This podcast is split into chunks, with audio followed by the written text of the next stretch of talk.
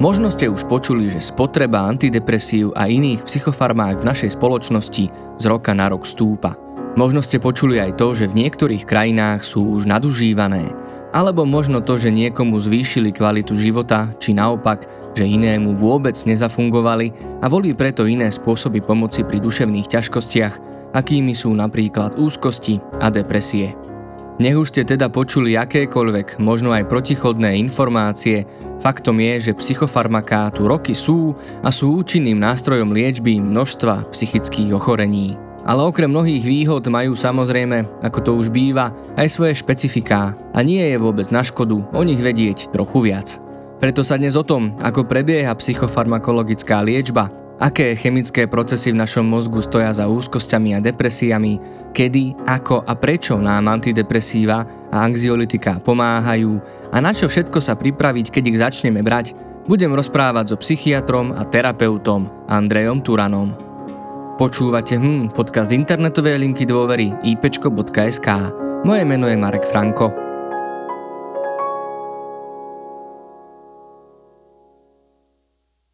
Tak a ja som veľmi rád, že môžem v našom podcaste privítať doktora Andreja Turana. Dobrý deň, vitajte. Dobrý deň, ďakujem za pozvanie. Tak čaká nás veľmi široká téma, psychofarmakológie je veľmi široký odbor, tak možno len tak na úvod, že lebo to asi v našom podcaste ešte úplne nezaznelo. Čo všetko, aké všetky duševné ťažkosti, ochorenia, problémy, poruchy vlastne môžeme liečiť psychofarmakologicky? No ja si myslím, že všetky. Nenapadá ma ochorenie, ktoré by sme sa nemohli pokúsiť liečiť psychofarmakologicky. Závisí samozrejme od toho stavu, od toho, aký je závažná tá porucha alebo stav, že aký spôsob liečby budeme voliť. Že či zvolíme najprv psychoterapiu alebo rovno nasadíme liečbu a už samozrejme tú liečbu volíme podľa toho, aký je taký ako hlavný problém alebo prípadne ďalšie problémy. Uh-huh, uh-huh. Tak keď hovoríte všetky, tak uh, možno niektoré konkrétne niektoré situácie alebo ťažkosti, čo presne sa dá liečiť psychofarmakologicky? Tak najčastejšie, čo ľudia asi poznajú a čo ľuďom napadne, keď sa povie psychiatria, tak je depresia, úzkosť, rôzne psychotické stavy, ako napríklad e, schizofrénia, tiež veľmi známe ochorenie, alebo ochorenie, ako je maniodepresia v minulosti, dneska už nazývaná bipolárna afektívna porucha. U detí môžeme sa pokúšať nejak zmierňovať poruchy správania, poruchy pozornosti a tak ďalej. Naozaj celé spektrum vlastne rôznych psychických duševných stavov, ktoré vlastne ovplyvňujú toho človeka, ktorý za nami mm. príde, že ho väčšinou nejak vyrušujú, mm. obťažujú. Mm, čiže na všetko existuje nejaké liek, liečivo, nejaká látka, ktorá dokáže pomôcť v tej situácii, možno zmierniť príznaky, alebo Áno. možno aj... Áno. Môžeme, môžeme... Nemusí liečiť, hej. nemusí mm-hmm. vyslovene liečiť, ale môže pomôcť mm-hmm. aspoň stlmiť e, nejakú symptomatiku. Mm-hmm. Tak my sa asi zameriame, my si to zúžili tú debatu hlavne na antidepresíva a na anxiolitika, teda na lieky, ktoré pomáhajú pri úzkosti. Je to teda najmä preto toto zúženie, pretože depresia a úzkosti sú veľmi častými témami na našich linkách pomoci, takže môžeme tieto dve skupiny nejako navzájom porovnávať alebo v príkladoch sa o ne opierať. A dá sa možno len tak pre zaujímavosť povedať, že aký nejaký historický vývoj majú tieto lieky, odkiaľ ako by to vôbec zišlo, že dokážeme nejakou látkou, možno poviem to laicky, ako keby zasahovať do mozgu. Veľmi v skratke, ten vývoj antidepresív sa datuje do nejakých 50. rokov 20. storočia, kedy vlastne celkovo aj ten západný svet e, zažíval taký technologický boom, tak vtedy vlastne aj boli mnohé štúdie aj so psychedelikami, ako s halucinogénmi a viac sa začalo ísť aj psychiatrii touto cestou, rôznej také chemickej podpory akoby. A v tých 50 rokoch tam podľa toho, čo viem, tak tomu prvému antidepresívu, ako objavu prvého antidepresíva došlo náhodou a to pri jednom lieku, ktorý bol na tuberkulózu pôvodne vyvinutý. To sa proste vo farma farmakológii stáva, že občas je vyvinutý nejaký liek, ktorý má mať nejaký efekt, ale popri tom sa zistí v tej klinickej praxi väčšinou, že má aj nejaký iný efekt. Napríklad dobre známa Viagra, Nej, to nebol liek na potenciu vyvinutý. Tak toto bolo aj s tými antidepresívami a potom vlastne sa začala e, písať taká éra tých prvých antidepresív, ktoré nazývame tricyklika alebo tricyklické antidepresíva. Uh-huh. Môžeme a či je to vôbec dobrý nápad, to je tá otázka, že či sú aj nejaké prírodné látky, ktoré majú tieto účinky, či možno môžeme predtým, ako by sme vôbec začali uvažovať nad návštevou odborníka, alebo nám môže ten odborník možno ešte predtým, ako nám nasadí nejaký už liek, teda aj niečo laboratórne vyrobené, či nám môže odporučiť aj niečo, čo sa dá voľne v prírode nájsť, teraz nehovorím o voľnom predajných liekoch, ale naozaj akože ešte o tých ako nejakých prírodných látkach. A teda, že či vôbec je dobrý nápad riešiť svoje ťažkosti už nejakou látkou. Takouto, ktorú mm-hmm. si akoby musíme ju užívať nejakým spôsobom. Áno, v prírode taký veľmi dobre známy a naozaj ako farmakologicky potvrdený liek alebo rastlina je ľubovník bodkovaný, ktorý u nás voľne rastie na tých horských a podhorských lúkach a ten má naozaj potvrdený antidepresívny efekt. A je možné si ho kúpiť v lekárniach, väčšinou ako čaj, ako nejakú bylinu, z ktorej si môžete robiť e, odvary alebo čaje.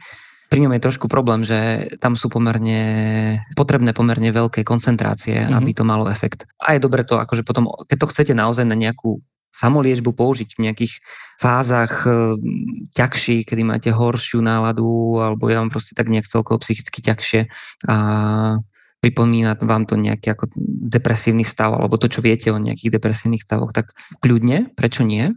Ale je dobre to potom napríklad v lekárni aj odkomunikovať, keby ste to kupovali v lekárni, čo by som určite ako doporučoval a prebrať to aj s tou lekárničkou, či to môžete užívať a aké iné lieky užívate, to je pri ňom dôležité, že on je naozaj ako aktívny a napríklad nemôžete kombinovať antidepresívum a ľubovník bodkovaný, mm-hmm. pretože sa vzájomne môžu potencovať a môžu mať potom vedľajšie účinky. Takže to je napríklad jeden taký liek, ktorý je naozaj fungujúci a je prírodný.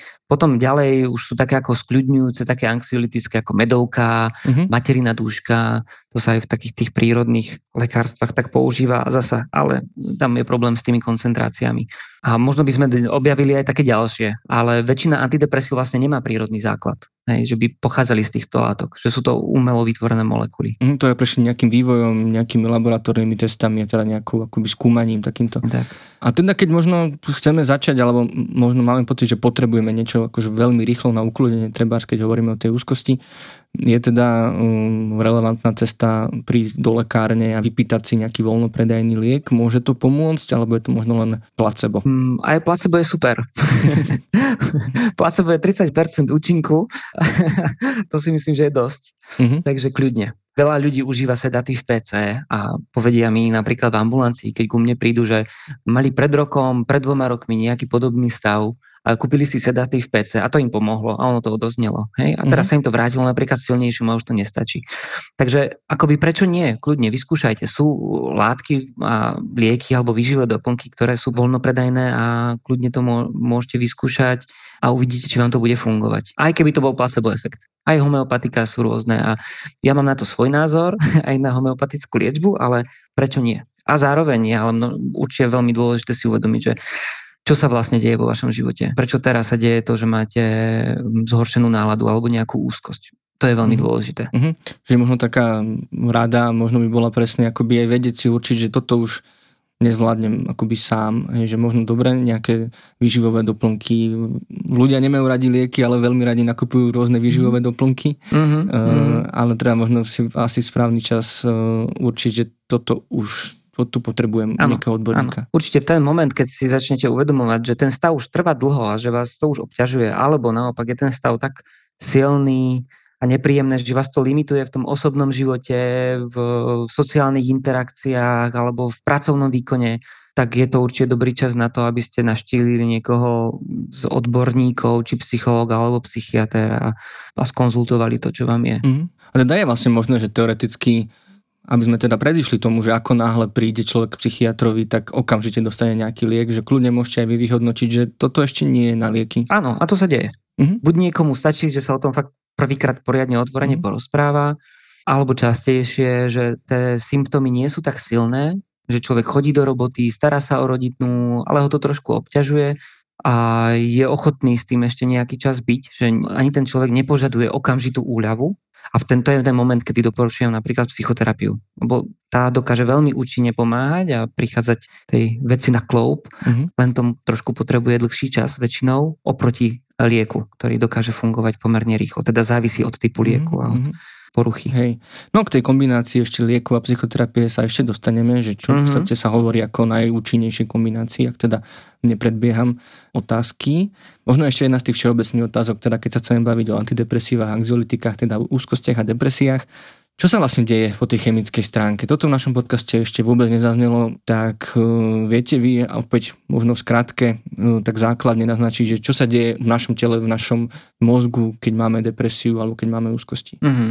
V mozgu máme milióny nervových buniek a tie bunky medzi sebou komunikujú. Oni nie sú úplne, že pevne poprepájané, oni sú uh, spájané medzi sebou, komunikujú pomocou synaps, to sú také nervové výbežky, ktoré sú pri sebe veľmi blízko. A medzi nimi je synaptická štrbina.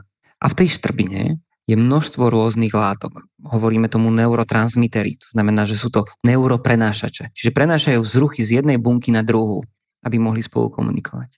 Pri depresii a úzkosti sa deje to, že v týchto synapsách, v tom medzibunkovom priestore, je málo serotonínu. To je ten jeden neurotransmiter. Je ich tam viac a viacero neurotransmiterov, ktoré majú túto úlohu a ovplyvňujú aj náladu. Ešte taký známy a tiež často ovplyvňovaný psychofarmakologický noradrenalín, potom je tam dopamín.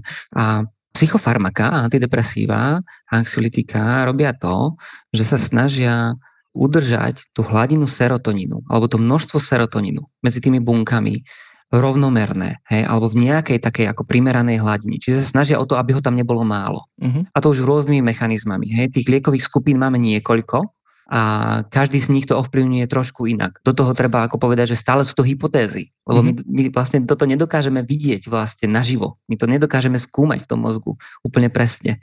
Hej, my ten mozog dokážeme pekne skúmať eh, postmortem, čiže už pitevní. Tam ho dokážeme po tej morfologickej stránke a, a chemickej a potom dokážeme e, skúmať mozog funkčne, čiže máme tie funkčné MRI, hej, tú magnetickú rezonanciu, kde vidíme tie centra, ktoré pracujú, ale my nedokážeme vidieť tieto e, serotoníny a mm. tie receptory na nich. Ale toto ovplyvňujeme tými liekmi. Takže vlastne sú teórie na to a hypotézy, ako to funguje, ktoré sa mnohé zdajú veľmi pravdepodobné. Hej, a o mnohých sa, a stále sa to učíme. Takže toto je taký princíp. Takže takto to vysvetľujem aj, aj našim pacientom. Hej, že vlastne máte depresívnu fázu, toho serotonínu je menej a napríklad ten escitalopram, taký ako liek prvej voľby, sa snaží o to, aby ste toho serotonínu mali v takej bežnej hladine, mm-hmm. aby ho nebolo ani málo, ani veľa. A čo všetko môže vlastne spôsobiť, alebo prečo vôbec dochádza k poklesu tých neurotransmiterov, alebo konkrétne toho serotonínu? Alebo opäť nedá sa nejako ten serotonín stabilizovať nejako inak, alebo čo pomáha vlastne na tú stabilizáciu serotonínu? Dá sa stabilizovať a všetci sa ho snažíme stabilizovať každý deň tými činnosťami, ktoré nás bavia, ktoré máme radi, e, sociálnymi interakciami, proste to, čo nás, keď človek povie, že ho to nabíja a podobne. To sú všetko nejaké stimulujúce faktory, ktorými sa snažíme vlastne ten serotonín si dvíhať. Hej? A keď sa opiete alebo si dáte nejakú drogu, tak tieto látky idú do vysokých hladín, hej, následne potom padajú. To je tiež princíp vlastne, preto to ľudia robia. Hej, že vtedy im je dobré. Keď, sú, keď je tá nadnesená nálada, tak toho serotonínu máte viac. Mm. Potom sa bohužiaľ stane to, že ten mozog sa to snaží regulovať regulovať a serotonín padá, preto je tak opica taká nepríjemná. Okrem tej intoxikácie toho tela, tak aj po tej psychickej stránke, tak je to preto, že toho serotonínu je málo. Možno by sme sa vedeli na toto pozrieť z viacerých pohľadov, ale je to jedna taká hypotéza, ktorú som si osvojil. A prečo, a ste sa pýtali, že prečo tomu vlastne dochádza k tým poklesom. Hej, máme mnoho faktorov. To už sa dostávame akoby k etiológii tak príčinám duševných ochorení. A to jedna vec môže byť genetika, že to tak proste geneticky je, u niekoho a potom situácie. Proste vždy, keď sme smutní, niečo sa stane zlé, nemáme energiu, tak toho serotonínu je proste menej. Že mm-hmm. sú to mhm. nejaké fyziologické vlastne výkyvy. Mm-hmm, jasné. A depresia a úzkosť funguje na tom istom princípe, alebo je tam nejaký rozdiel v, práve v tejto chemii? Určite tam rozdiel je. Môžeme tam hovoriť o rôznych ako po tej chemickej stránke, určite nejakých eh, pomeroch toho, ako sa, čo kedy sa ako vychyľuje, ale eh, v podstate toto nie je úplne moja šálka kávy, keďže ja som praktik a, a nie som eh, vedec, výskumník, ale tie veci v podstate korelujú, že mnoho ľudí, čo má úzkosti, a je to primárna záležitosť, tak má potom aj zlé nálady, lebo ho trápia tie úzkosti a ho to obmedzuje a, a limituje a tým pádom má proste depresívnejšie nálady a naopak ľudia s depresiou veľmi často zažívajú nejaký typ úzkosti. Čiže ono, ono to ide tak trochu ruka v ruke. Závisí od toho, aké symptómy sú tie dominantnejšie.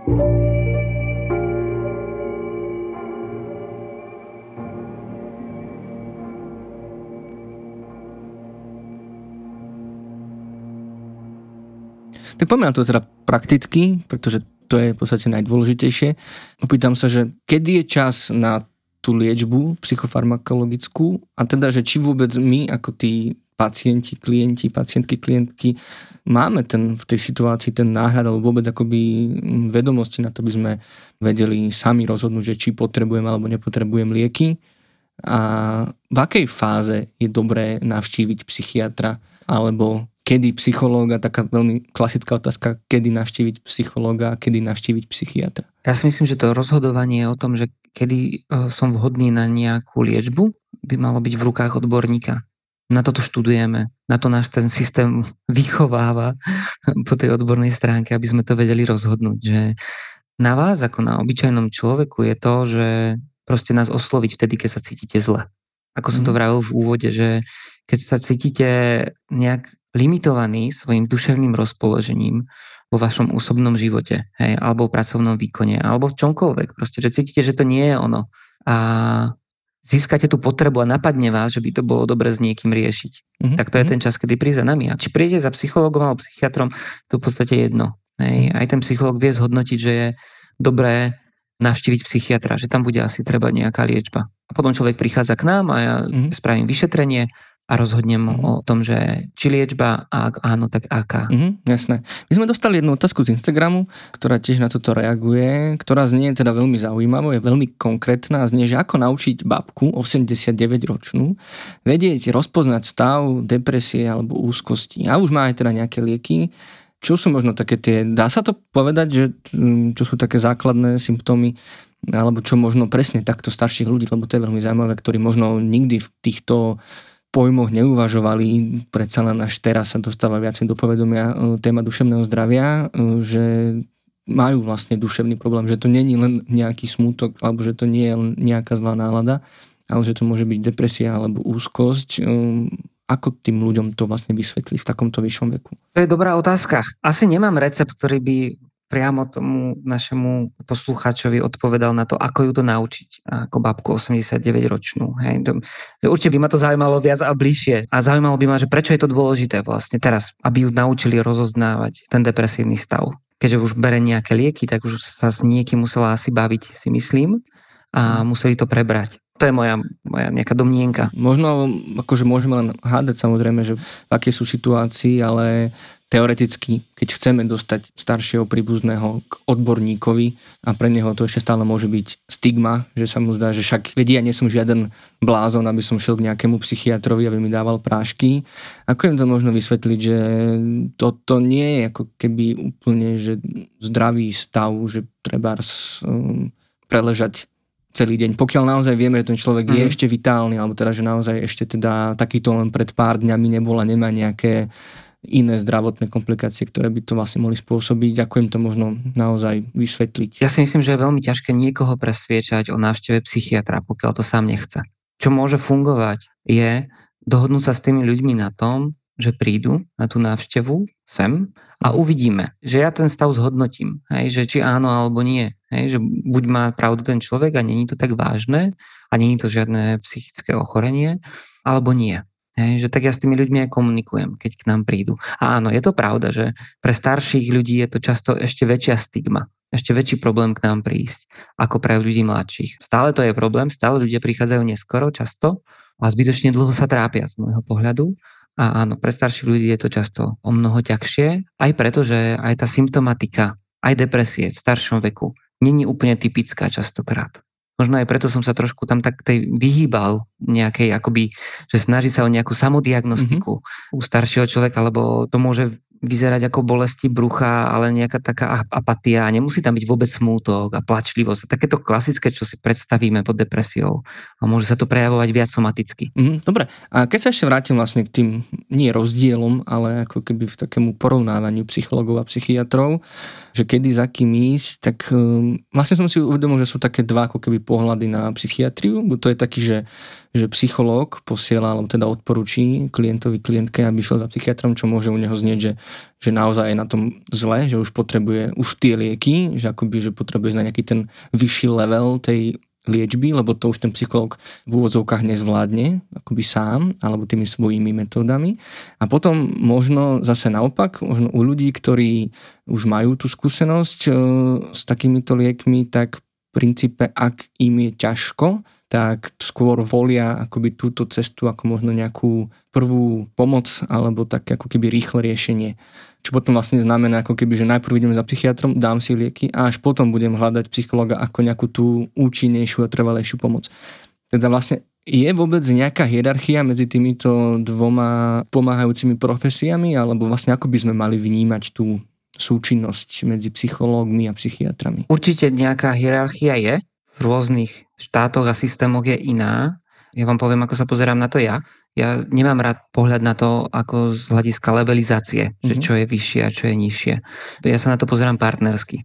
Ja som lekár, psychiatr, mám nejaké svoje úlohy ako lekár a aj ako psychiatr. Psychológ je vyštudovaný psychológ, to nelekársky odbor, je úplne iný, ale to neznamená, že je menší alebo väčší a má svoje úlohy a poslanie v tom, čo robí.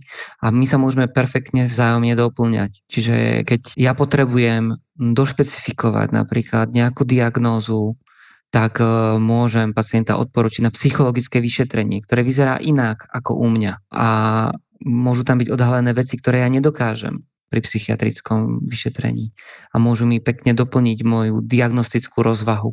A zase naopak, ak niekto chodí k psychologovi a absolvováva tam napríklad psychoterapiu a ale ten stav je tak e, vážny alebo je stále neuspokojivý a psychológ sa rozhodne, že by, alebo nadobudne pocit, že by bolo dobré toho človeka ešte podporiť nejakým liekom, napríklad antidepresium, tak ho pošle ku mne. Hej, že vlastne môžeme vzájomne ako kooperovať v rámci také ako najefektívnejšie liečby uh-huh. pre pacienta. Tak aký je ten cieľ? Nasadia nám tie lieky, čo to očakávať? Má to byť len tá liečba tých symptómov, alebo vôbec vyliečenie, alebo vyriešenie celého toho môjho problému, čo je vlastne cieľom psychofarmakologickej liečby? Asi primárnym cieľom je, aby odozneli tie symptómy, ktoré sú. Čiže aby sa človek dostal do nejakého svojho bežného stavu, do nejakej takej normality.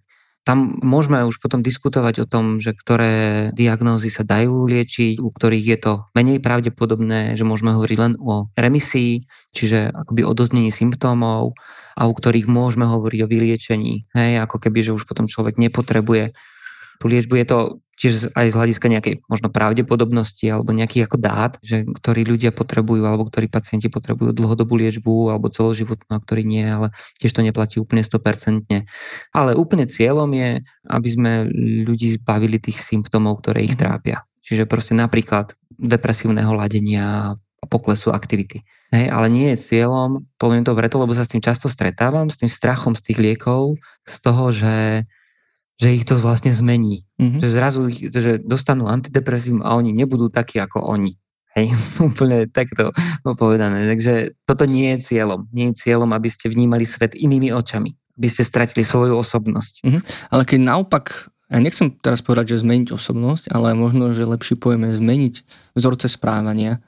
Keď chceme spraviť toto, že naozaj chceme nejakú zmenu v živote, Dokážu aj toto lieky nejako k tomu dopomôcť, alebo to je možno už úloha tých iných odborov? Určite tomu dokážu dopomôcť v tom, že vám pomôžu fungovať a pomôžu napríklad v určitých stavoch aj napríklad lepšie komunikovať napríklad so psychológom, hej, alebo vám pomôžu dať si odstup od nejakých situácií alebo od toho stavu, v ktorom ste a tým pádom vás to vráti späť do života. Ale ja, ja to vnímam často ako barlu, proste ten liek, ktorý je veľmi potrebný, ako mm-hmm. barlu, keď máte zlomenú nohu. Tá barla je proste veľmi potrebná na to, aby ste vedeli chodiť.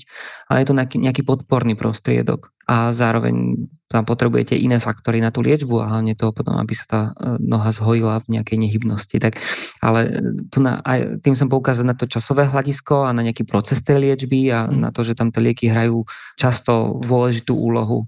Ale k nejakým veľkým zmenám, ako vnútorným a vzorcom nejakého správania a podobne, hej, a zmenám vo vzorcoch vzťahov, tam by som úplne neprikladal ako úlohu liekov. Uh-huh, uh-huh. Neviem, či to bolo úplne zrozumiteľné. Je to, ja tomu rozumiem a preto možno mi napadá, že Samozrejme, nechcem nejako spochybňovať ľudí, ktorým sa nedarí ako keby možno nájsť dobrého psychoterapeuta alebo vôbec akoby teraz v tejto dobe dostať termín na psychoterapiu, ale že či akoby má z dlhodobého hľadiska zmysel sa spolahnuť iba na tie lieky bez psychoterapie alebo bez aspoň nejakého kontaktu so psychológom. Áno, mnohým ľuďom to funguje. Buď má nejaký človek nejaké e, obdobie, kedy v dôsledku vonkajších faktorov sa proste nejak v úvodzovkách zrútil a je depresívny, úzkostný má problém a lieky mu to pomôžu preklenúť. Človek sa potom tak pekne zastabilizuje. To telo to znova zažije nejakú stabilitu, zlepšenie spánku, vnútorné rozpoloženie, hej, sa zlepší a, a po určitom čase dokáže vysadiť lieky a fungovať ďalej aj bez psychoterapie. Hej. Pre niektorých ľudí je napríklad nepredstaviteľná psychoterapia, že to naozaj nechcú a odmietajú a radšej budú užívať lieky. A je to takisto možnosť a je dobrá, že prečo nie? Nemá zmysel sa do niečoho nútiť, keď to nechcete, alebo keď vám to nevyhovuje, alebo keď to nedokážete. Hej, napríklad komunikovať s niekým v tej psychoterapii, lebo psychoterapia nie je jednoduchá. Takže áno, je to možnosť a pre mnohých ľudí je to jediná možnosť, buď preto, že chcú, alebo že inú možnosť nemajú pre dostupnosť mhm. psychoterapie. Ale to už je vlastne asi trošku taká iná debata.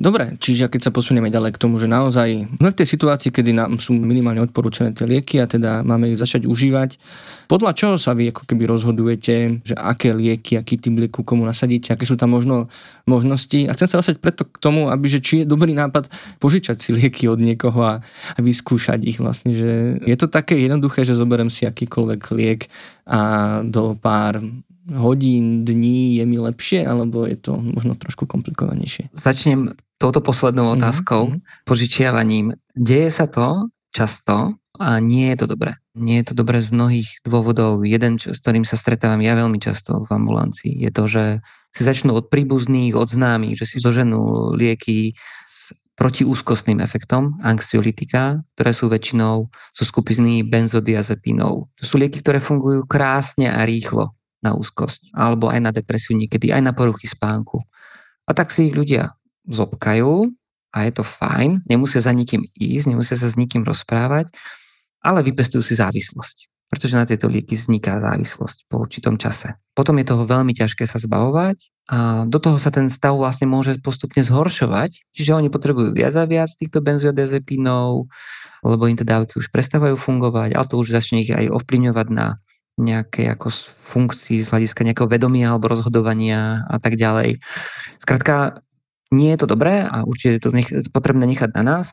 Podľa čoho sa rozhodujem ja? Keď splňate kritérium pre depresívnu poruchu, napríklad, depresívna porucha má viacero kritérií, takisto ako iné poruchy, ako paniky, napríklad panická úzkosť a tak ďalej, tak podľa toho stanovím si diagnózu a podľa toho volím liek. Mm-hmm. Musím vedieť o vašom ďalšom telesnom stave, o ostatných liekoch, ktoré užívate a podľa toho zvolím vhodný liek. A tie voľby sú, tiež by nemali byť podľa toho, čo si zmyslím, ale máme nejaké doporučené postupy. Máme nejaké na lokálnej úrovni slovenské, potom sú nejaké také ako svetové guideliny a podobne. Máme literatúru a vlastne máme doporučené, že, že ako postupovať pri voľbe napríklad antidepresív. Takže tak to funguje. Aby som bol konkrétnejší, depresívna porucha liekom voľby prvej u mňa aj u väčšiny asi mojich kolegov je molekula escitalopram. To je liek, ktorý poznáme asi 30 rokov, viac ako 30 rokov už, je dobre znášaný, veľmi pekne funguje, má malo nežiaducich účinkov a tak ďalej. Takže to je takým väčšinou liekom prvej voľby. A takto by sme mohli pokračovať. U každého ochorenia máme väčšinou nejaký liek prvej voľby. Uh-huh, uh-huh. Sú tam aj nejaké špecifika pri tých liekoch, len možno preto, aby sme naozaj, že to není úplne jedno, že čo si dáme od koho, možno, že čo funguje um, v rôznom veku alebo pri pohlaví alebo podľa zdravotného stavu? Áno, zase to je na tom zhodnotení od e, lekára aby ten liek prispôsobil. Uh-huh. Či vekovému obdobiu, hej, u detí sa napríklad není pr- liekom prvej voľby escitalopram, uh-huh. hej, pri mhm. depresii, hej. A takisto u starších ľudí, tam zase máme problém s tým, že majú množstvo iných ochorení často a množstvo iných liekov. Takže zase musíme pozerať na to, s čím sa liečia, lebo každý liek môže mať iné nežijúce účinky, takže to musíme tak zhodnocovať asi ako v každom odbore a pri aj telesných ochoreniach. Uh-huh. No čo sa potom vlastne deje, keď si takýto liek vezmeme a možno naozaj teraz špecificky pri pri tej depresii a pri tej úzkosti, že za ako dlho môžeme očakávať nejaký nástup, nejakú reakciu, že nám bude lepšie, ako sa vraví, alebo možno, že či naopak to môže fungovať aj trošku inak, vlastne, že môže na chvíľu nám byť buď takisto, alebo ešte horšie, ako nám bolo, že môže na chvíľu dojsť tomu zhoršeniu stavu, alebo možno rôzne iné vedľajšie účinky alebo nežiadúce účinky. Čo sa akoby deje po použití takýchto liekov? U každého lieku je to trošku inak. Hej, vo všeobecnosti u antidepresív je ten nástup účinku pomalý. Ak zoberieme si skupinu SSRI, tam patrí ten escitalopram, sertralín, paroxetín, fluoxetín, pomerne často používané antidepresíva, tak u nich ten účinok nastupuje povedzme po troch týždňoch približne. Ja to často v ambulancii vidím, že po 8 týždňoch, že naozaj na rovnakej dávke po 8 týždňoch sa to tak ako pekne ustáli a ľudia sa dostávajú do normy. Takže tam to trvá dlhšie. Pri anxiolytikách, ako ste benzodiazepiny, Neurol, Xanax, Frontin, Lexavrin, tam je ten efekt takmer okamžitý, do pár minút, do pár desiatok minút. Aj tam to funguje rýchlo a tá úzkosť pomerne rýchlo odoznieva. Je to preto, že oni fungujú na iné receptory a iným mechanizmom. A zase je ten účinok potom krátkodobejší a už hovorím, pri tých anxiolytikách je veľké riziko závislosti, takže oni sa musia užívať len na prechodnú dobu, čo je veľký problém, aj, lebo často ľudia o tomto nevedia, nie sú o tom poučení a často sa tieto lieky používajú aj v iných odbornostiach a inými lekármi. A tým ľuďom je na tom dobré a oni si neuvedomujú, nevedia o tomto riziku a potom vznikne nejaký návyk a ťažšie sa toho potom zbavuje, ale dá sa to. Takže napríklad, aby som vám povedal tak konkrétne, že prečo sa to tak používa, tak mám napríklad človeka s depresiou, nasadím mu ten escitalopram, ale viem, že prvé dva týždne, prvé tri týždne mu asi nebude moc lepšie. Ale čo teraz, lebo ja toho človeka posielam domov, ten stav sa môže zhoršovať, ako prirodzene, neviem, čo sa stane a ten človek sa trápi hlavne, tak mu na tú prechodnú dobu môžem dať anxiolitikum. Napríklad ten Nevrol, ktorý mu pomôže tu a teraz. A keď ho bude užívať do toho mesiaca, je takmer 100% pravdepodobne, že sa nerozvinie žiaden návyk. Takže mu pomáham vlastne preklenúť to obdobie kým začne fungovať to antidepresívum. A každý liek, každé mm. antidepresívum to má trošičku inak, potom aj z tých iných skupín, ale vo všeobecnosti to vždy nejaký čas trvá, kým to začne fungovať mm. pri antidepresívach. A čo sa teda ešte môže vlastne diať buď pred tým nástupom tej účinnosti, alebo akoby už aj popri nej? Veľa sa hovorí o vedľajších účinkoch. Presne je ten strach z tej zmeny osobnosti, alebo ľudia majú strach z takých tých sploštených emócií, že prestanú cítiť nielen to zlé, ale aj to dobré. Potom e, často diskutovaný vedľajší efekt antidepresív sú sexuálne poruchy, prípadne nespavosť, priberanie a podobné. Čiže je toto akoby, že musíme vždy rátať s nejakým vedľajším efektom pri každom druhu lieku, alebo sa to týka len nejakých skupín, alebo len v závislosti od konkrétneho pacienta, pacientky, na čo sa pripraviť akoby v tom negatívnejšom slova zmysle? Každý liek môže mať nežijúci účinok. Aj v tých príbalových letákoch máte napísané, čo je časté, čo je menej časté, čo je zriedkavé. Väčšinou je to takto rozdelené na takéto tri kategórie. Každý liek môže mať trošku iný nežijúci účinok, ale to neznamená, že ho musí mať. To znamená, že väčšina ľudí nežiaducí účinok nezažije, ale môže. Čiže áno, treba s tým rátať, ale to neznamená, že to musíte mať. A už je také typické potom, že ktoré je u ktorého lieku, aký nežiaducí účinok je u konkrétneho lieku a ja vždycky ľudí edukujem o tých najčastejších. A áno, sú napríklad lieky, ktoré sú typické tým, že majú nežiaduce účinky pri nasadzovaní. Iné to majú už pri dlhodobom užívaní napríklad, alebo pri kontinuálnom užívaní, ale pri tom nasadzovaní sú zase tie SSRI, ktoré sú často výborné pri dlhodobom užívaní. Že už keď to máte nasadené, vám nič není. Ale pri tom nasadzovaní je to trošku problematické, že práve tam bývajú tie bolesti hlavy, rôzne môžu byť tráviace ťažkosti, pocity vnútorného napätia, chvenia, môžete mať pocit, že vám je vlastne ešte horšie. A ja osobne to vždycky komunikujem s ľuďmi. A toto im poviem, poviem im, že to môže byť, ak to bude slabé, že sa to dá vydržať, že môžu fungovať, bude to trvať pár dní, nech to skúsia vydržať, že to stojí za ten efekt, ktorý sa dostaví, že to odoznie. A zase, keď je to silné alebo majú strach z toho, nech mi zavolajú a preberieme to spolu. A potom teda môžu byť dlhodobejšie, pri tom dlhodobejšom užívaní, tak tie ďalšie účinky, ako napríklad zase pri týchto SSRI, to je poruchy sexuálnej dysfunkcie, naberanie hmotnosti, to je pri iných liekoch. Vtedy ja ľudí žiadam, aby to so mnou komunikovali. To je tá najlepšia vec. Lebo možno bol kedysi nejaký názor, alebo doteraz možno sú lekári s názorom, že priberáte veď, čo chcete, hlavne, že nemáte depresiu. Ja túto teóriu nerazím, pretože keď si predstavím, že by som mal začať priberať, že žijem aktívny život a teraz sa dostávam z depky, ale začínam priberať a mám strašné chute na sladké a neviem to moc ovládať, je to strašne silné, tak neviem si predstaviť, že by som sa cítil dobre. Pre mňa je to veľmi dôležitá vec. A vždy máme možnosť skúsiť ten liek zmeniť alebo znižiť dávku, čo často stačí, alebo nasadiť iný preparát, ktorý môže mať takisto antidepresívny efekt, ale nemusí mať tento nežiadúci účinok. Uh-huh. Dokonca aj teraz som mal skúsenosť v ambulancii, kedy som pri tiež jednom sexuálnom probléme po nasadení SSRI zmenil liek v rámci skupiny SSRI. Čiže som zmenil, myslím, že to bolo, no nepamätám si teraz presne, myslím, že z escitaloprámu na sertralin, hej, čo sú dva podobné lieky a majú podobné účinky. A ten pacient, mu sa to úplne kompletne zmenilo. Zrazu. A bolo to super. A zrazu aj on bol o mnoho spokojnejší so všetkým. Lebo sú to dôležité veci proste v našich životoch. Takže vždycky, čo chcem asi týmto povedať, je proste komunikujte to so svojím lekárom komunikujte to, aj keď máte pocit, že na vás nemá čas, aj keď máte pocit, že vám dá e, vo dverách recept, skúste to vždycky, hej, a odkomunikovať, pretože upravovať si lieky potom sám je väčšinou cesta k neúspechu. Hej, hej, tomu sa nedostaneme ešte, ale teda není problém meniť tie lieky, ako keby, že samozrejme po konzultácii s odborníkom za pochodu, že nemusí tam dobehnúť nejaká doba, kedy telo vylúči ten prvý liek a až potom môžeme druhý. Vlastne a v tom okne vlastne opäť došlo k zhoršeniu stavu, čo treba môže mať niekto strach, že bude musieť čakať opäť dlho na ten účinok.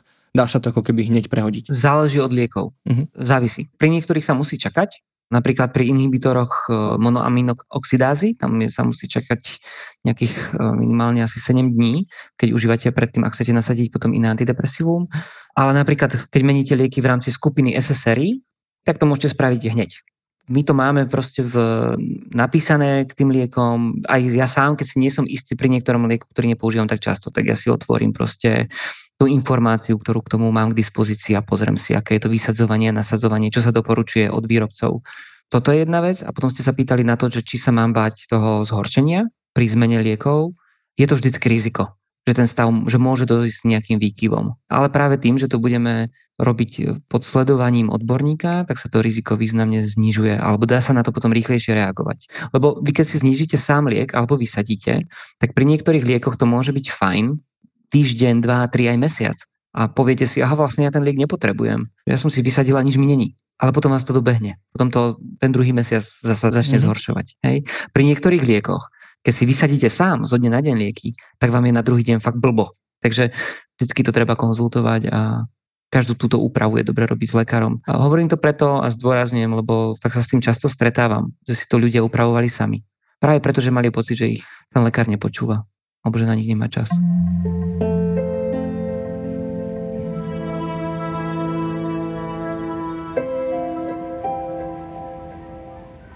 A keď už tie lieky zaberajú, teraz mám takú skupinu otázok, takú prvá otázka možno, že čo môžeme v takej situácii spraviť, aby tie lieky najlepšie zabrali? Či vôbec môžeme niečo spraviť? Či môžeme podporiť účinnosť liekov? A druhá vec, či potom ten náš stav vlastne, že sa nám trošku ako keby zlepší tá nálada, alebo teda nie je akoby taká zlá, nemusí to byť samozrejme, že sme, asi teda nie sme v nejakej eufórii po tých liekoch, nie je to ten typ liekov, z ktorého by sme boli vytešení teraz non-stop.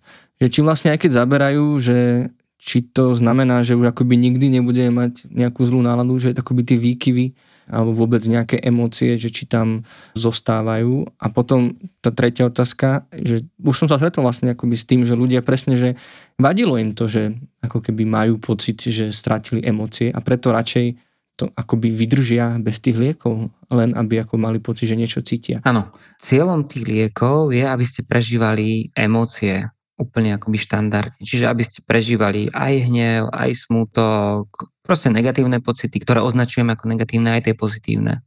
Není cieľom toho, aby ste to neprežívali. A väčšina ľudí to aj naozaj akože dobre prežíva. To je proste, aby ste žili nejaký normálny život. Aby napríklad, keď máte sklony k depresivite, aby ste nešli príliš hlboko do tých depresívnych stavov. Takže taká normálna oscilácia je očakávaná, je žiadúca. Áno, niekedy ľudia popisujú, že ako keby im to napríklad antidepresívum zúžilo prežívanie emócií ako dole, tak aj nahor. Ja osobne to zažívam často v mojej praxi pri určitých poruchách osobnosti, kedy sú tá depresívna symptomatika je napríklad sekundárna, že človek má emočne nestabilnú poruchu osobnosti alebo emočnú nestabilitu, nemusí mať úplne poruchu osobnosti a proste je zvyknutý na to alebo zažíva od v podstate puberty alebo detstva veľkú osciláciu emócií. Proste od jednej polarity k druhej. A nasadíme napríklad antidepresívum a títo ľudia často popisujú, že áno, zobralo mi to z toho depresívneho prežívania, cítim sa lepšie, nemusím sa rezať, nemyslím toľko na smrť, cítim sa trošku lepšie aj sám so sebou, ale vlastne ne, ako by som nedokázal úplne prežívať radosť. Neprežívam to tak ako predtým. Ja to vnímam, aj ako z pohľadu toho aj psychoterapeuta, ja to vnímam ako to, že im to vlastne chýbajú tie extrémy, ktoré zažívali. Že sa možno viac dostávajú nejakej také akoby tej všeobecnej normalite, ale im to nevyhovuje. A preto áno, niektorí sa radšej vzdajú tej liežby, lebo im to chýba, lebo, lebo v úvodzovkách ako by to bola väčšia zábava, tie extrémy. Ale môže to byť aj pri iných, môže to byť aj pri depresii, hej, niekedy zase potom je to o tom, aby sa to odkomunikovalo a aby sa to riadne zvážilo vlastne, že čo sa vlastne deje a či je napríklad čas na zmenu, skúsiť zmenu dávky alebo zmenu lieku. Uh-huh, Keď hovoríte, že zvážilo, možno toto je tiež dôležité pripomenúť, že takéto vyšetrenie u vás zase nielen o tom, že otvoríte zdravotnú kartu, pozriete sa na nejaké údaje a predpíšete liek, že vy tiež sa s tými pacientami rozprávate, rozprávate o problémoch, o tom, čo prežívajú, z čoho to vlastne pramení, čo zažívajú doma v práci. Ako keby, mm-hmm. že má to taký akoby psychologický charakter, keď to takto nazvem. No určite, bez, lebo tak to, čo žijeme, ako žijeme, v akom prostredí, to nás proste ovplyvňuje a ja by som povedal, že väčšinou, alebo aj aktuálne, aj počas pandémie a z hľadiska spektra mojich pacientov, tak by som povedal, že väčšinou to súvisí s tým, čo sa okolo nás deje. Takže je to, áno, je to veľmi dôležité vlastne posúdiť všetko. Hej, čiže bez poznania tohto kontextu vy nepredpisujete vlastne lieky len tak, lebo nie, má niekto nie. úzkosť a rovno na úzkosť dávam liek. Nie, lebo často sa ľudia objednávajú s úzkosťou a nakoniec zistíme, že to není o úzkosti, prečo prichádzajú ale že je tam iný problém. A čo potom vlastne v takej chvíli, keď máte pocit, že je to niečo iné, že ako to možno teda, aké riešenie vy potom volíte alebo navrhujete? No, keď človek príde s úzkosťou a zistím, že to nie je ako úzkostná porucha, ale je to niečo iné, že to napríklad depresívna porucha alebo aj niekedy psychotická porucha, že tá úzkosť tu je, ale ako symptóm. Hej, ale vlastne je to na, v rámci škatulky inej, ako keby e, duševne, iného duševného stavu alebo inej diagnózy, ktorú si vieme zaklasifikovať na základe tých kritérií. Tak volím liečbu tej poruchy, tak ako by sa mala, tak ako je to doporučené a človeku sa to snaží vysvetliť. Akože nie je v tom žiadna veda, ľudia to berú. Proste, že OK, tak ja ako lekár to vnímam takto, buď ešte teraz potrebné doporučenie nejakého psychologického vyšetrenia napríklad a človek s tým môže súhlasiť a nesúhlasiť ja sa tu vždy snažím akoby dohodnúť aj na tej liečbe a človek s tým musí súhlasiť nakoniec podľa zákona a to je cesta k tomu ako k nejakej ako úspešnej spolupráci. Mm, čiže je tam nejaký, tuším, podpis informovaného súhlasu, že čomu vlastne... Áno, áno, áno, áno. Mm. Áno, ale ja to vnímam aj v rámci toho, že ak vám ja budem dávať liek, s ktorým vy nesúhlasíte a nechcete ho, tak ho pravdepodobne nebudete brať a mrháme tu vašim aj mojim časom a vy prichádzate o možnosť nejakej liečby, hej, že mm. musíme s tým vlastne obaja súhlasiť.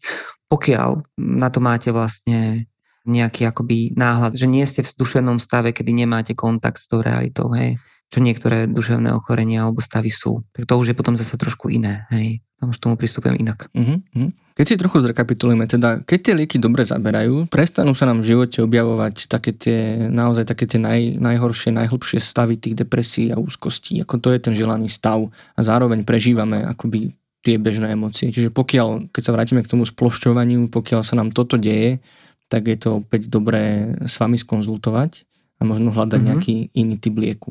Čiže toto je ten ideálny stav, vlastne, ktorý by sme mali asi očakávať od takejto liečby. Presne tak. Vieme to ešte nejako podporiť niečím v našom živote, aby naozaj tie lieky reagujú možno s niečím, čo jeme, alebo s nejakými inými látkami, ktoré nejakým spôsobom užívame, že by sme vedeli podporiť, aby správne zafungovali, alebo možno, aby sme nemali tie nežiadúce účinky Môžeme niečo robiť aj my, alebo je to mhm. naozaj už mimo našej kontroly? Určite. Akože môžete robiť to, že sa budete snažiť o nejakú zdravú životosprávu, či už z hľadiska stravy, alebo pohybu, vzťahov. Toto určite môžete podporiť. Hej. Závisí od toho, v akom ste stave. Keď máte akože naozaj takú ako hlbokú depresiu, tak určite nebudete behať, aj keď ste to robili predtým, lebo na to proste nemáte energiu ani chuť.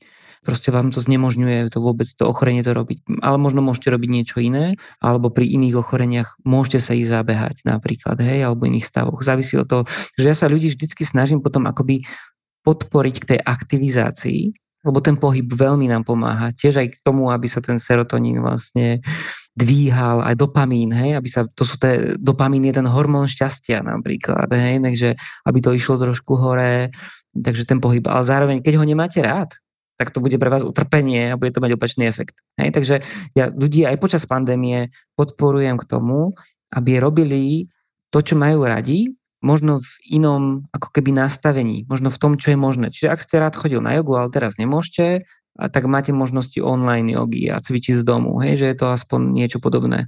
A tak ďalej. A takto by sme sa o tomto mohli baviť, že ako keby nájsť či neexistuje možnosť robiť to, čo máte rád. Aj keď to není úplne 100%.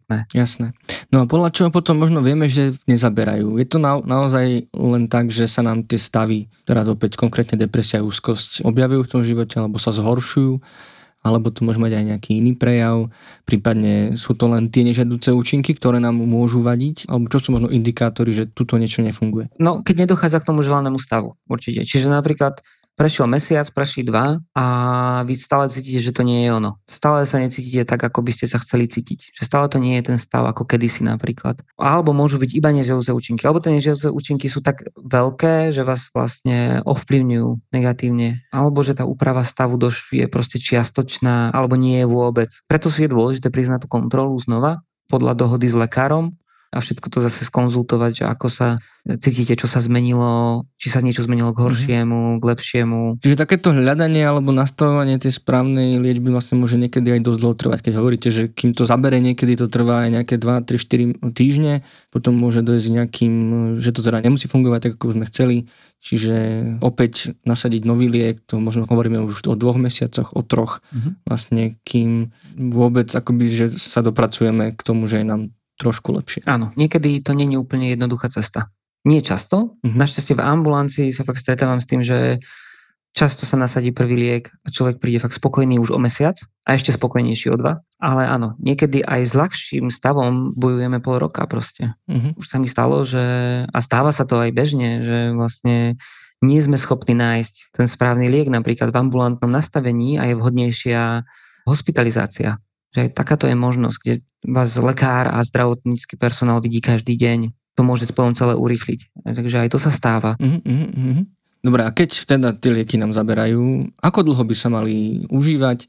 Je to na celý život alebo iba na nejakú dobu určitú?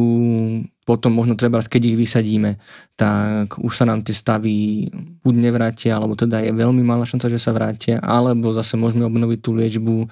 Ako to s takýmito liekmi vlastne je? Uh-huh. Zase individuálne.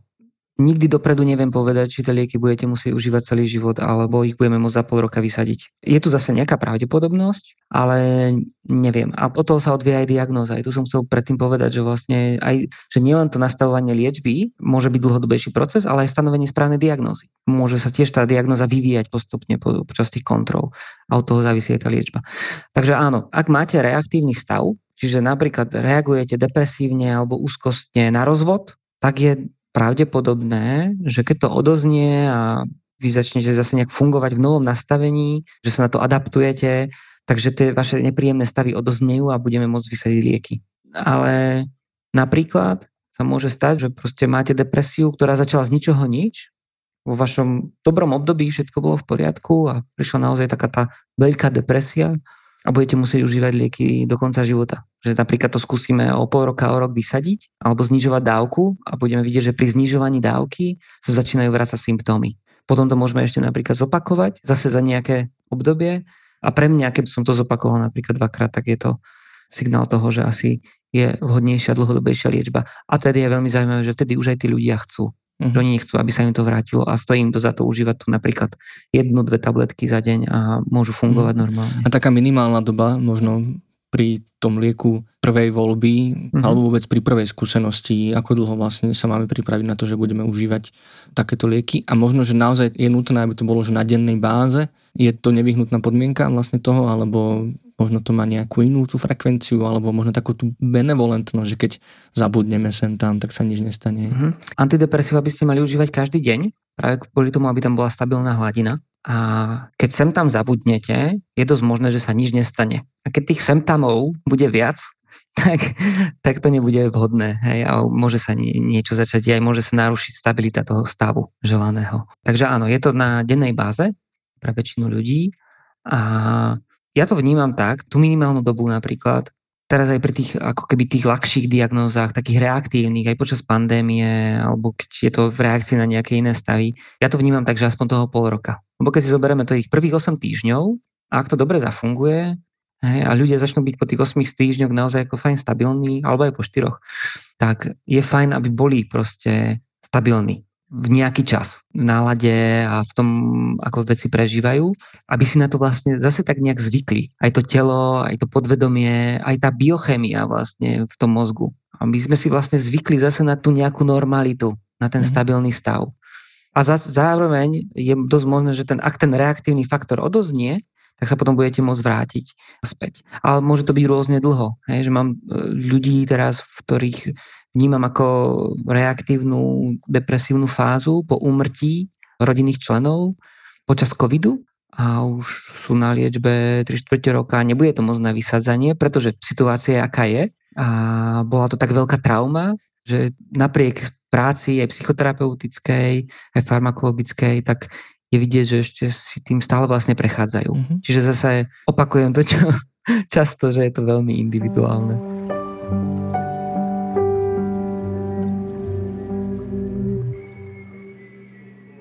Keď dojde k tomu kontrolovanému, vami odporúčanému vysadeniu týchto liekov, tak ako je ten nástup, môže byť taký ako keby, že nazvem to rozporuplný, môže aj vlastne výstup z tej liečby, mať nejaké prejavy, nejaké symptómy, ktoré nám nebudú úplne príjemné? Mm, tak želaným stavom je, aby ste sa cítili dobre stále. Mm-hmm. A keď sa napríklad aj antidepresívum bude vysázať postupne a pomaly, tak je dosť možné, že sa budete cítiť dobre.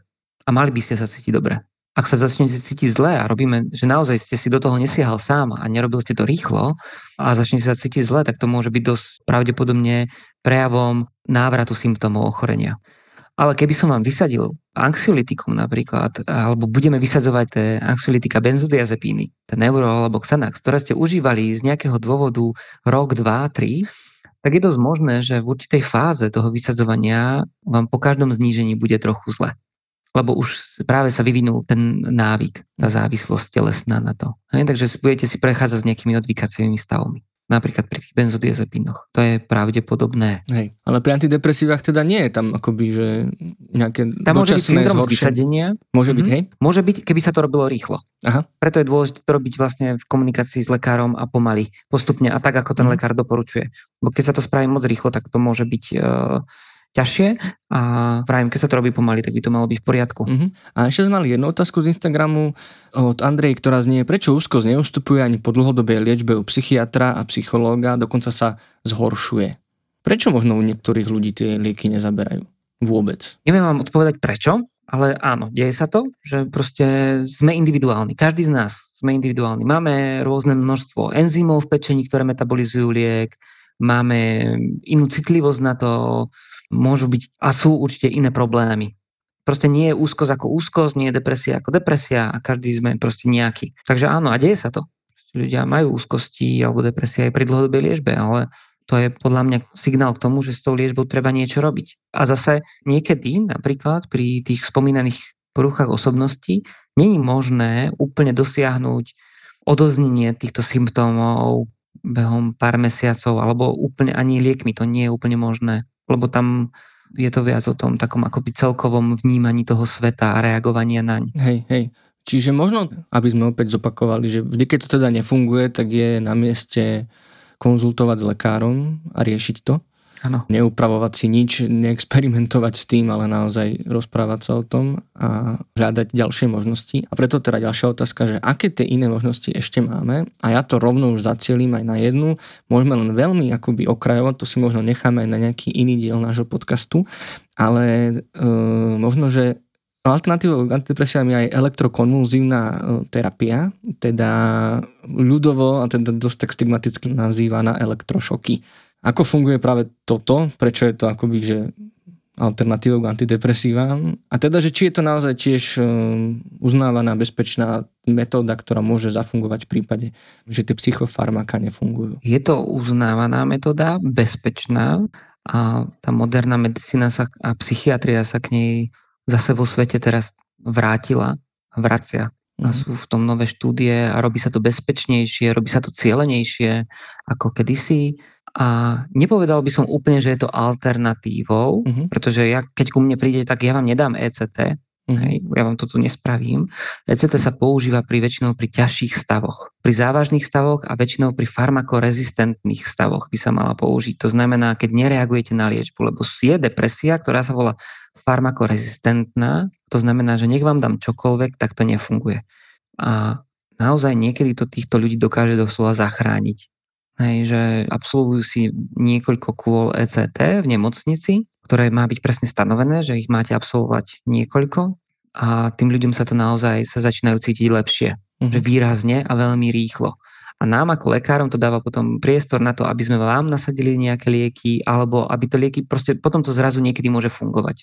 Proste ja vám dám antidepresívum a nefunguje to, ale po tej ECT terapii, ako ste dobrí, ako ste zlepšení, mm-hmm tak to antidepresium už stačí, aby ten dobrý stav podržalo. Mm-hmm, jasné. A môže sa stať aj taká vec, že teda najprv tie lieky máme, zafungujú, máme ich nejakú dobu, vysadíme a potom možno opäť nejaká reakcia na nejakú udalosť, opäť potrebujeme lieky. Mm-hmm. Nabehneme na, na to isté liečivo takým tým spôsobom, alebo sa môže stať, že potrebujeme už iné, ako keby, že dokáže sa zmeniť akoby ten obraz tej depresie alebo úzkosti, že opäť sa musí hľadať ten správny liek? Ja ako lekár by som vám pri takejto situácii uh, určite ako prvé vracal ten istý liek, ktorý ste mm. užívali predtým, pretože už s ním máte skúsenosť a ja vám ako lekár s tým skúsenosť pravdepodobne, alebo nejaký môj kolega. To znamená, že ak ste ho predtým užívali, tak ste ho nejakým spôsobom tolerovali, nejak vám vyhovoval, hej, ak ste dosiahli remisiu mm. a mhm. bolo to možné vysadiť. A keď sa to zopakuje, tak prvé najľahšie a najbezpečnejšie je skúsiť ten istý liek. A môže byť, že to nebude stačiť a že budeme musieť vyskúšať niečo iné, alebo budeme musieť upraviť dávku toho pôvodného lieku. Ale ja si myslím, že najlepšie je sa vrátiť k tomu istému. Jasné. Dobre, ja si myslím, že sme na konci. Ja mám možno takú otázku na záver, takú sumarizačnú, že možno presne pre tých, čo nás e, dopočúvali a, a radi by teda niečo začali a potrebujú a chcú vlastne robiť niečo e, so svojimi duševnými ťažkosťami a teda možno zvlášť s úzkosťami a s depresiou. Možno, že kde začať a možno, že aké všetky možnosti môžu vyskúšať. Je ešte niečo, čo môžeme robiť naozaj, aby, aby sme nehádzali takzvané tú flintu dožitá po nejakom jednom neúspechu alebo zlej skúsenosti s jedným odborníkom, ale že čo všetko sa dá robiť vlastne, keď chceme niečo robiť. Máme tu možnosti tej psychologickej pomoci alebo psychoterapeutickej, to už sme ale pri odborníkoch. Hej? Ja si myslím, že prvé, keď vám začína byť horšie a nezistí sa dobré, tak je fajn sa proste nejako seba postarať, pokiaľ môžete, a to z hľadiska tých vašich ako aktivít, ktoré vám robia radosť alebo robili radosť. A ak to nefunguje, tak môžete ísť za nami ako odborníkmi. Hej, to je tak ako, že prvá vec. Proste, a čo si myslím, že mnoho ľudí skúsi, ale mnoho možno nie z ďalších ako možností, alternatív, tak potom ma už napadajú také, ako, ktoré nie sú moc rozšírené, máme nejaké experimentálne, ktorým sa prakticky nedostanete, hej, ako, tak ako magnetické a tak ďalej, také stimulácie, ale to není vôbec v praxi používané. Potom mm. sú možnosti nejakej fototerapie, ktorá na depresiu funguje hlavne na tejto sezóne, to sa naozaj deje, že ľuďom sa to zhoršuje na jeseň a na jar lepší. To mám teraz každý deň vlastne v práci. Takže je aj možnosti fototerapie, ktoré tiež nie je moc rozšírené, väčšinou sa k tomu dostanete nie niekde v nemocnici, ak to tam zakúpili, hej, čiže liežba svetlom, čiže vám dávajú na vás svetlo určitej vlnovej dĺžky, čo pripomína to slnečné a tak ďalej. A potom ma už napadajú také tie voľnočasové relaxačné veci, hej, že sauna pre niekoho, hej, zažívať tiež proste to teplo v tej zime a tak, ale to už je veľmi také individuálne si myslím. Hej, už také, čo pomáha aj mne, hej, ten pohyb a robiť si nejaké drobné radosti a, a tak, ale není to úplne, že ako liečba nejakých uh, chorobných stavov. Hej, hej, ale tie možnosti teda sú ako minimálne podporiť tú vašu liečbu. Tak, presne tak. Dobre, super, ďakujem veľmi pekne a prajem vám aj vašim pacientom, pacientkám všetko dobré. Ďakujem aj ja ešte raz za pozvanie a všetkých pozdravujem. Prajem pekný deň. A ako už asi tušíte, s depresiami, úzkosťami, inými duševnými ťažkosťami či aj obavami zo psychofarmakologickej liečby alebo návštevy psychiatra sa môžete obrátiť aj na naše linky pomoci na ipčko.sk, na krízovú linku pomoci alebo na dobrú linku, kde vám naši špeciálne vyškolení odborníci a odborníčky budú oporou a pomôžu vám vo vašej náročnej situácii. Za otázky a pomoc pri tvorbe tohto dielu ďakujeme Klaudii, Andrej a Andrej. Ak by ste aj vy chceli, aby vaše meno zaznelo na tomto mieste, sledujte náš Facebook a Instagram a píšte nám otázky a postrehy k ďalším pripravovaným dielom. Podporiť nás aj tvorbu odborného a pomáhajúceho obsahu môžete zase pomocou platformiem Patreon alebo Darujme. Ja som Marek Franko a tento podcast pripravujem v spolupráci so psychológmi Marekom Madrom, Lenkou Nemcovou a špeciálnou pedagogičkou Zuzanou Juránekovou a nájsť a počúvať ho môžete pomocou podcastových aplikácií či na webe alebo YouTube kanáli IPčka. Ďakujeme za to, že nás počúvate, zdieľate a za akúkoľvek vašu pomoc, ktorá nám pomáha pomáhať. Teším sa na vás pri ďalšom dieli a dovtedy nezostávajte sami.